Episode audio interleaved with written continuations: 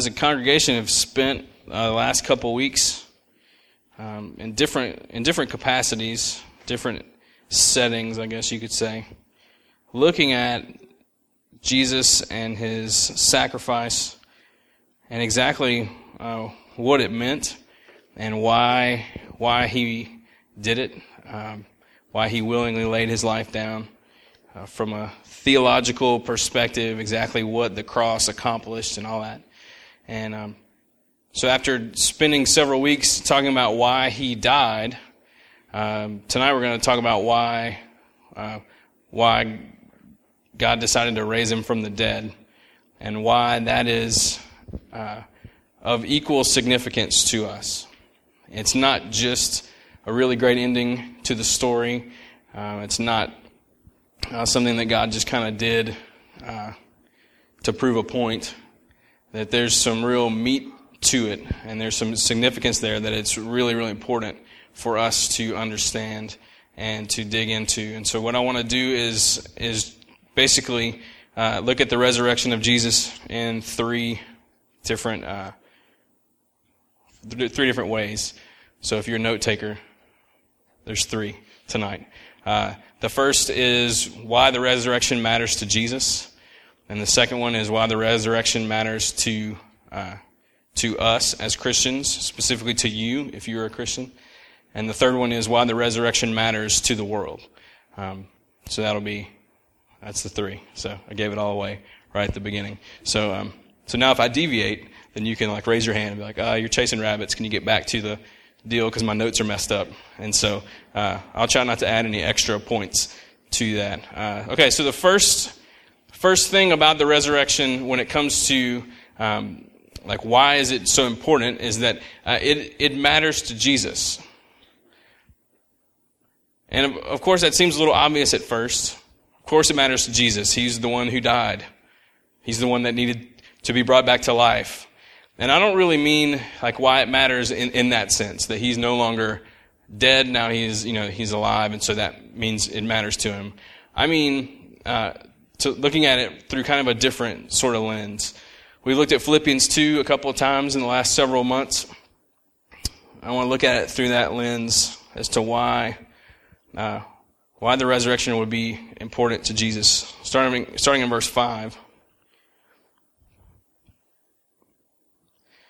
It says, Have this mind among yourselves, which is yours in Christ Jesus, who, though he was in the form of God, did not count equality with God a thing to be grasped, but made himself nothing, taking the form of a servant, being born in the likeness of men, and being found in human form, he humbled himself by becoming obedient to the point of death, even death on a cross. Therefore, God has highly exalted him and bestowed on him the name that is above every name, so that at the name of Jesus every knee should bow in heaven and on earth and under the earth, and every tongue confess that Jesus Christ is Lord to the glory of God the Father. If you want to know why the resurrection matters to Jesus, verses 5 through 8 That's what he was rewarded for in 9, 10, and 11. When you look at verse 9, it says, Therefore God has highly exalted him. So uh, I heard a preacher one time, uh, and it's one of the things I remember from my childhood. He said, If you read in the Bible and you see therefore, you should look and see what it's there for. And that was his cute little way of, of teaching us something about the Bible. And when you see that, what preceded it is directly connected to what it just says in therefore. And so, um, verse 8 says, In being found in human form, he humbled himself by, by becoming obedient to the point of death, even death on a cross. Therefore, God has highly exalted him. The resurrection of Jesus is his reward for his obedience. That's why it's significant to him. He left heaven. He did not consider equality with God something to be held onto with a closed fist. He lived op- an open-handed life, even to the point of saying, okay, I'll leave, I'll leave heaven. I'll become a human.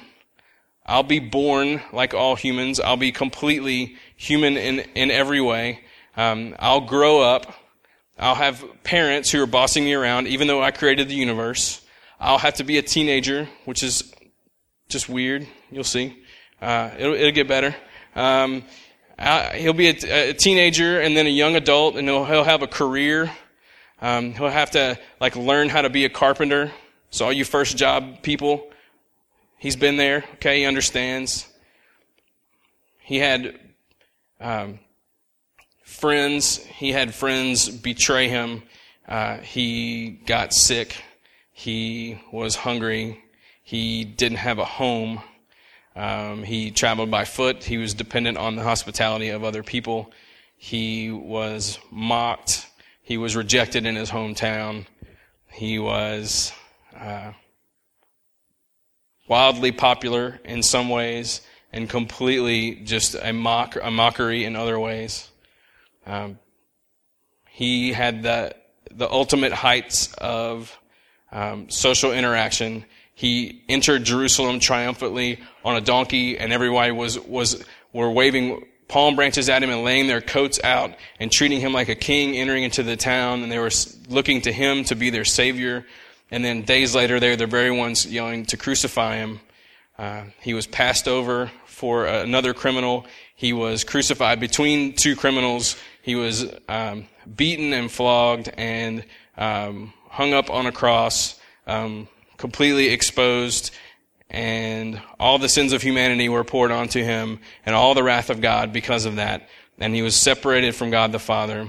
And he had to look down and see his mother watching him suffer on the cross. And he had to make sure that his mom was taken care of while, while he was there. And he had to take it and take it and take it. And when there was no more wrath and there was um, no more need to be separate. And when the sacrifice was completely done, he said, like we just sang, it is completely finished. And then he died. And then his body was taken down and prepared for burial and put in the in the tomb. And um, all his friends went away, and his disciples rejected him. And Peter, you know, all that stuff. And went all, all this that all that stuff. Everything that he did, he just with an open hand, his hand said, "I will let go of the fact that I am God, and I will leave heaven and I will come here and I will do that for people who hate me and mock me and sin against me and don't understand who I am and just don't have a clue. People who deserve hell and they just deserve to be separated from eternity because of sin. I'll die for the ungodly, unrighteous. Um, I will, I will die for that. I will, I will do that. I will be obedient to that. And God the Father looks at him and this verse says, therefore he highly exalted him and has given him the name that is above every name. The Father raised him from the dead as his reward for his obedience. So when we look at verses, we start in 5. Let's read it again. This is what he was rewarded for. Have this mind among yourselves, which is yours in Christ Jesus, who though he was in the form of God, did not count equality with God a thing to be grasped, but made himself nothing taking the form of a servant, being born in the likeness of men, and being found in human form, he humbled himself by becoming obedient to the point of death, even death on a cross. That is what he was rewarded for. And this is what the reward looks like. Therefore, God has highly exalted him and bestowed on him the name that is above every name, so that at, at the name of Jesus, every knee should bow in heaven and on earth and under the earth, and every tongue confess that Jesus Christ is Lord to the glory of God the Father. This is the resurrection is God the Father's way of saying, Well done, my good and faithful servant. This is my son with whom I am well pleased. And he raised him from the dead so that everybody could see that reward. And for all of eternity, everything that we experience as Christians, the, this, literally the rest of eternity, will be that reward put on display as we worship King Jesus forever and ever and ever and ever. So the resurrection matters to Jesus in really, really deep, meaningful ways. Not just because he got to be alive again. And not just because glad that was over. Because God the Father looked at him and, and said, Yes, that's my boy. That's exactly what we needed to do. And this is what happens with obedience there's reward. And that's why the resurrection matters to Jesus. You don't need to turn to, it, look at Hebrews chapter 2, verse 9. Kind of explains it a little bit differently. But we see him who for a little while was made lower than the angels, namely Jesus, crowned with glory and honor because of the suffering of death, so that by the grace of God he might taste death for everyone. See, he's crowned with glory and honor because of the suffering of death, so that by the grace of God he might taste death for everyone. So we need to see the resurrection of Jesus as like as exactly what it is. It's God the Father approving of his son and his obedience. I think it's a beautiful, I think it's, I think it's a beautiful, beautiful picture to think about, just to, to think about all the events of, of the cross. And as painful as that was for the Father to watch, and to pour his own wrath to his own son for stuff that he didn't do, that all of us did. Every, every rebellious thought, every sinful action, every just deliberate whatever that we have done, just put on him, put on him, put on him, put on him. And God had to pour his wrath on his own son. Imagine the joy of the Father to be able to reward his obedience by raising him from the dead. So as pumped up as we get about it, as pumped up as the disciples were once they stopped being weirded out by the fact that they watched him die and all that, and the, the empty tomb and the way, all that stuff, as excited as they were, as excited as we get, uh, as excited as that preacher was in that video that we watched, um, the, the joy of the Father just so far exceeds that. That God is the most joyful being in the universe. And I believe that Easter is one of those times when we really get to see and, and really just experience that joy. So that's why the resurrection of, is, that's why it matters to Jesus. Okay? So now let's, let's talk about the second one. Let's talk about why, why it matters to you and to me. Uh, go to 1 Corinthians 15. The first, uh, this is kind of a sub point. The real reason why it matters to you and to me is because it matters to Jesus. Like that's, that's a part of who he's making us into. Is people who, um, who don't just at Easter go to how it impacts us, but we recognize that for Jesus to be exalted, the way that we just read about in Philippians 2, that is, like, our joy is in his exaltation as well. That what's good for our king is good for us. That being a living sacrifice is uh, is is not one of those things where we ha- where we consider like, what what am I giving up, and what's it, what's it going to cost me, and how's my life going to be deficient somehow? But being a living sacrifice is is us realizing, wait a minute, if I do this, that's exalting to my King, and His exaltation is really all that matters. And so when He wins, I win. And so for God the Father to raise him up and seat him in heavenly places and to give him the name that is above every name, that every knee should bow, whether in heaven or on the earth or under the earth, and every tongue confess that Jesus Christ is Lord to the glory of God the Father. When we, when that is going on, that we're saying, wait, I'm a part of that. Like I'm, I'm in that. I'm with that. Like that, that is, that is enough. And so if there were no personal benefit of the resurrection, that would be enough. So if God had stopped right there, and said, "There's no, there's no, um, there's not really going to be any benefit to you as you know that you're really going to experience. You're not going to have a big list of of reasons why the resurrection is is good for you, but you just need to know that your King has now been being exalted. I think God is making us into the kind of people that say, "Look, if that was all it was, that would be enough for me." But the thing is, we don't. I mean, that's not really how it is because there's tons of benefit for us. But I think He's shaping in us more and more this this understanding that what's good for the king is good for the kingdom, and what's good for the kingdom and the king is good for us as a part of it. So it all ties together and it all works together. And so that's this little sub point. Why does it matter to us? Well, because it matters to Jesus. Another point is what Paul gets into in 1 Corinthians 15. The, uh, the resurrection of the dead was uh, kind of kind of one of those topics uh, in the first century that people kind of made fun of because they just thought it was really lame. Um, people either thought that death was the end of you, um, or you know, life after death. You know, you could be whatever. You could be reincarnated. You could, um, you know, as some other f- form of like an animal or something, or maybe as another person, or um, there are just all these kind of different things, and it's uh, not too far from like how people today are like obsessed with the zombie apocalypse. You know, that that there's just that interest in well, what happens what happens after you die? Um, what if what if life does carry on, or what if this happens, or what if this happens? But being raised from the dead was a freaky topic to them culturally. And so here, here are these Christians who are basing their entire faith off of their rabbi, like their king, being killed and then being raised from the dead and living for like 40 days and having hundreds and hundreds of witnesses, um, and, and all this kind of stuff. So they're, so they're saying like, no, no, he, he raised from the, the dead and then God's going to raise, raise us from the dead too. And all the intellectuals of the day were saying, that's the stupidest thing we've ever heard. Like this, this, uh, this group of, of Christ, like little Christ Christians, uh, they're, they've lost their marbles. Like, that just makes no sense at all. Like, it's, they're, they're, they must be, they must just be really, really dumb. Like, it's just laughable, you know.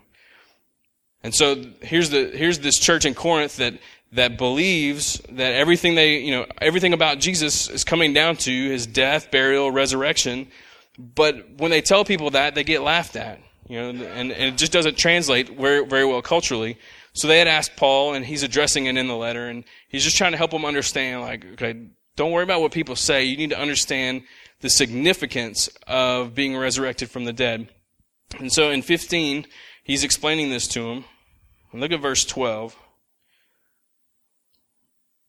It says, Now if Christ is proclaimed as raised from the dead, how can some of you say that there is no resurrection of the dead? But if there is no resurrection of the dead, then not even Christ has been raised.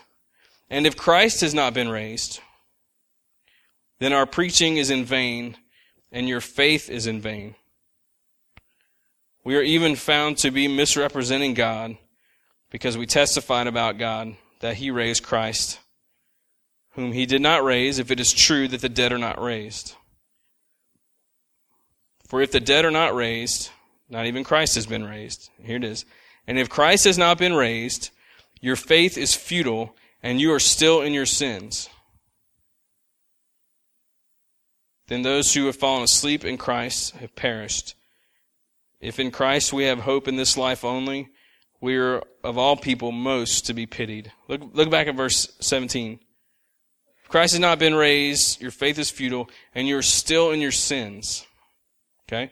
This is a massive, massive verse for us to understand why the resurrection is so important. See, lots of emphasis put on the life of Christ, and rightly so. The uh, sacrificial death of Christ, and right and rightfully so. But sometimes the resurrection is just kind of like the like the the PS on the end, you know. It's just the really really good ending to the story. But this verse says if that doesn't happen, if there's a Good Friday, but there's not an Easter Sunday, then you're still in your sins. Okay, so what, is, what does that mean? Well, that means that Jesus being raised from the dead was God's approval on him as a sacrifice.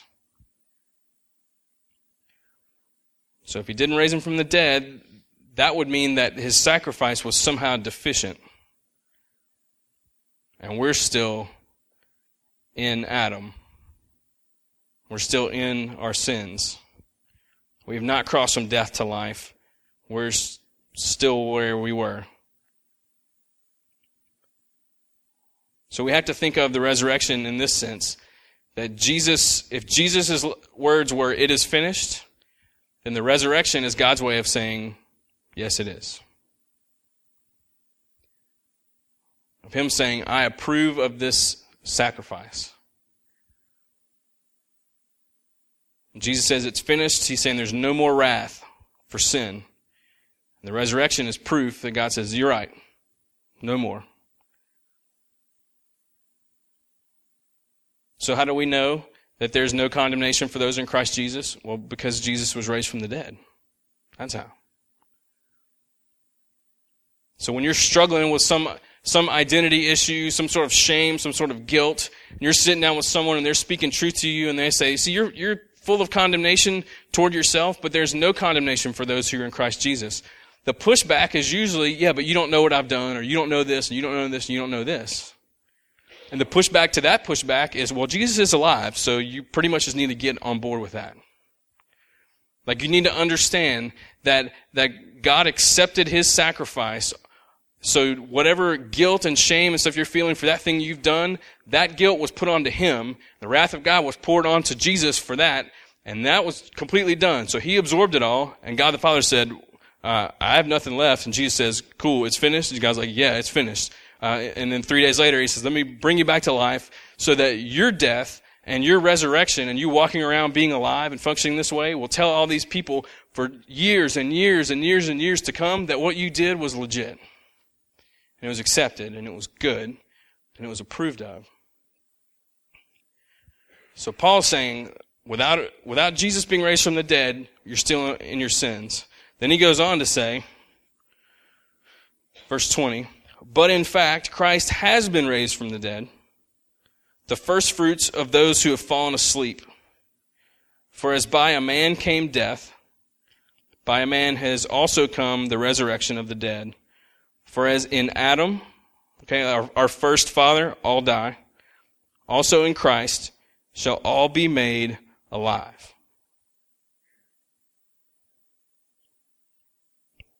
In Christ, all shall be made alive. See, the resurrection of Jesus, that's how, that's how we know. That's how we know that we know that we know.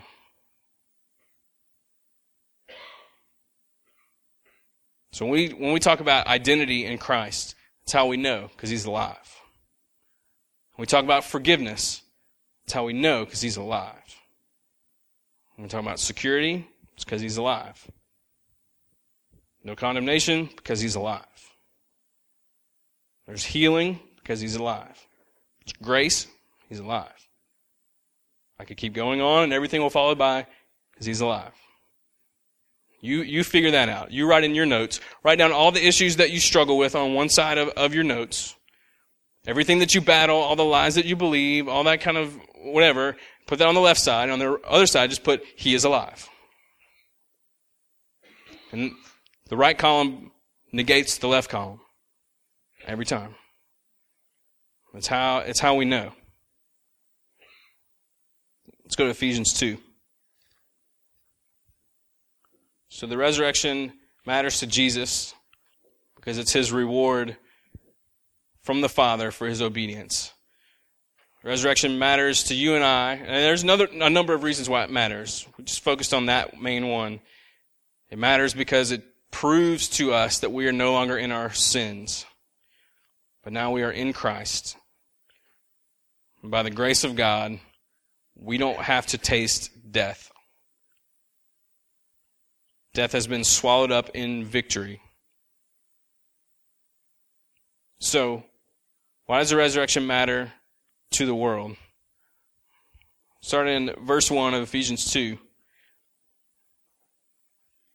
And you were dead in the trespasses and sins in which you once walked, following the course of this world, following the prince of the power of the air, the spirit that is now at work in the sons of disobedience, among whom we all once lived in the passions of our flesh, carrying out the desires of the body and the mind and were by nature children of wrath like the rest of mankind. Okay, all that, that's being born in, in Adam. In being born with the sin nature passed down to person to person to person to person. And so when you're born, You're a child of wrath. Just like everything that was described right there. Verse 4 But God, being rich in mercy,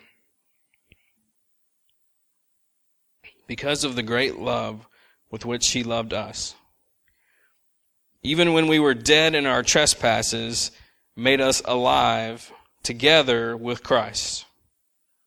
See that? Made us alive together with Christ. All right? So, on Good Friday, when Jesus died, if you're a Christian, you died too that day. You died to, like, your self exalting tendencies died. Your pride, your ego, your self reliance, everything that, uh, where we just tend to live for ourselves, it's, it's, all that we knew as being in Adam, as being children of wrath, uh, all of that died that day. Because it was put onto Jesus and then God killed him. He was the sacrifice for that sin. And then this is one of many verses that tells us that when Jesus was raised from the dead, you and I were also raised from the dead, raised to walk in newness of life. Raised to live not for our glory, but for the glory of the Father and the glory of King Jesus. And so we're raised with Him, made us alive together with Christ. By grace you have been saved, and raised us up with Him, and seated us with Him in the heavenly places in Christ Jesus. All right? Uh, go to community group this week, because we're going to talk about this. That we've been seated with Christ Jesus in heavenly places. We're going to talk about what that means. Or at least that's the goal, to talk about that. And, uh, but he's raised, raised us with him, seated us with him in the, in the heavenly places, so that in the coming ages he might show the immeasurable riches of his grace in kindness toward us in Christ Jesus. Look at that. So in the coming ages, he might show the immeasurable riches of his grace and kindness toward us in Christ Jesus. Why does the resurrection matter to the world? Because Jesus is displaying his grace and his goodness to the world through the resurrection of Jesus by bringing us into it. And so the world needs to see the immeasurable riches of his grace that were displayed to us in Christ Jesus. So God just, He just puts us on display. Like He sends us all over, all over this city and all over this region to put on display the riches of His grace that were displayed in your life through the way that He loved us in Christ. That's why it matters to the world. Because they need to see it. God wants to show us off. He wants to lead us in triumphal procession, showing off in the streets of Baton Rouge and, the, and wherever you may live, showing off His grace and His goodness through your life. That's why it matters to the world, because there's a lot of folks that have never seen it. They've heard of it. Maybe they've heard it misrepresented, but they've never seen it truly revealed. And so God sends them sends you into their lives to just show it off. And so it matters. It matters so much that he raised you from the dead and has seated you with Christ in heavenly places to just display through your life. Look at what it goes on to say. Um, verse 8 For by grace you have been saved through faith. And this is not your own doing, it is the gift of God, not a, not a result of works, so that no one may boast. For we are his workmanship, created in Christ Jesus for good works, which God prepared beforehand that we should walk in them. Created for good works. To go into the world and to let the resurrection of Jesus be put on display through us all the time. And that's what our world needs. Some of the people that you live with, some of the people that you're related to, some of the people that are your neighbors, some of the people that you are coworkers with or uh, classmates with or whatever are part of the good works that God created beforehand for you to be a part of. For you to be the one that they see the resurrection power of Jesus uh, living through. And so it absolutely matters to the world that Jesus was raised from the dead. Because for us, we can, we can be here and we can say, okay, Jesus is alive, which means that I'm no longer in my sins. But there are people all over the place who, through him being alive, will be brought to the realization that they are still in their sins. But they don't have to stay there. It doesn't have to be that way. Because God is rich in mercy to them as well that Jesus died for them as well. And so while his resurrection brings great confidence to us, he will use it to bring conviction to others, but through that conviction, he brings them into the family and he changes their names and he crosses them from death to life and he brings them from being sinners to being saints and they become co-heirs with him and then he raises them to life and God seats them in heavenly places with Christ, so then they can start to display that same thing, and then it just keeps going, and it keeps going, and it keeps going. And one day the new earth is filled with people who can all look back and say, This is when I realized that Jesus was alive. And that He did not create me to be dead, He created me to be alive with Him, seated in heavenly places, to live and rule with Him forever and ever and ever. And so that's why the resurrection of Jesus matters. It's His reward. It's our proof. And it is the hope of the world that we are sent into. I don't know which of those points lands uh, lands closest to home for you. Maybe it's a mixture of all three. Uh, but to be honest with you, that's that's between you and that's between you and Jesus. It's not my job to come up and draw conclusions for you. Uh, God has put me in uh, this role within this community uh, to just be faithful to pass on whatever it is He wants to say and to lead and challenge however He wants. And then from there, the ball is in your court, the ball is in my court. To, to take whatever He has stirred with us and say, okay, what am I supposed to do with this? And because Christ lives in all of us who are believers, we're able to process that together. And if you are here and you're sitting there saying, okay, Jesus is alive, and I don't know if I fall into the category of that making me really confident to know I'm not in my sins, or maybe I'm in the category of, okay, well, I'm not sure what that says about me. Maybe I'm still in my sins, maybe I'm not. I don't really know what to do with that. Well, you don't have to leave here wondering that. But this is a room full of people who are, we're all family with each other. A room full of people who would love to hear your questions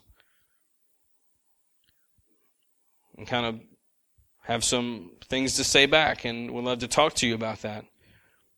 But we're not about to have a walk the aisle time or anything, like that. We, it's not that we don't want to talk to you, but um, we just we just want you to begin that conversation with the Lord. And so we're going to sing a little bit and we're going to just kind of re- just respond to whatever God's stirring up. And then if you want to talk afterwards, then stick around. Would, you know, plenty of space, plenty of time. Um, I'd invite you to just grab somebody afterwards and say, hey, we I have some questions about tonight. But for now, we are going to just respond to the Lord in song and in prayer and see where he takes it. So let's let's pray together as as the band comes back up. Jesus, it is um, it is an incredible thing to to be one of your children. To know that you uh, you looked down uh, well, as we see it, you look down through the corridor of time, but really you just you see it all at once, and you see um, you see the glory of the Father, and you see all of us being ransomed as completely worth it. We are grateful that, that, that that's how you see it. Grateful that you did not consider equality with God something to be held onto so tightly that you would refuse to leave heaven, but you you lived in an open-handed way with that. For the glory of God and for the good of us. And we are eternally grateful. And we love so much that the Father has approved of your obedience and that you have been rewarded with that kind of exaltation. I mean, to be given the name that is greater, a name that everyone bows to, a name that will be worshiped and adored for eternity. We love so much that you are our King.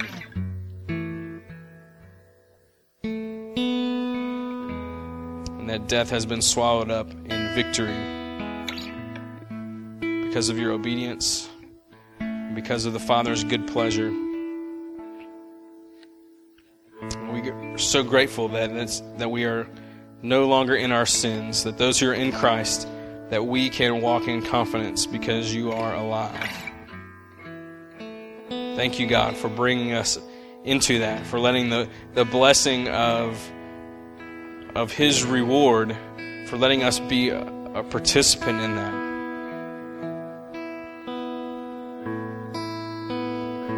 That we would, would gain is simply your grace and your love. And so now, as we sing and just respond to this goodness. I pray that you would just keep stirring in us a love and an affection for you. That you would continue to help us to deny ourselves. That we would leave that, like all of our self reliance, we just leave that behind us. Say, that's not who we are anymore. That's my that's the old me. That's the dead me. I'm fully alive. I live for the glory of God and not for my own glory. Help us with that, Father. Help us to take up our own crosses, to embrace your will for our lives, just to let go of every plan and every expectation and and every agenda that we have for ourselves and for us to live open-handed the way that you lived.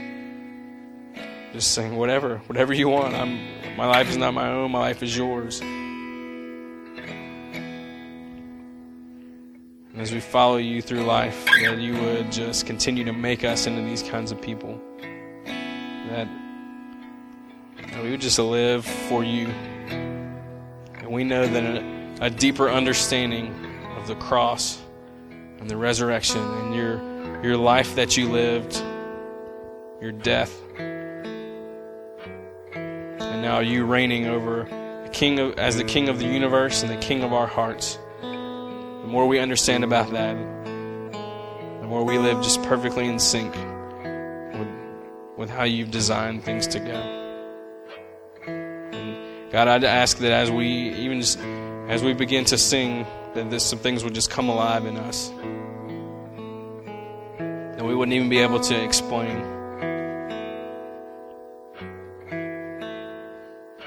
And so as we respond, may you be glorified.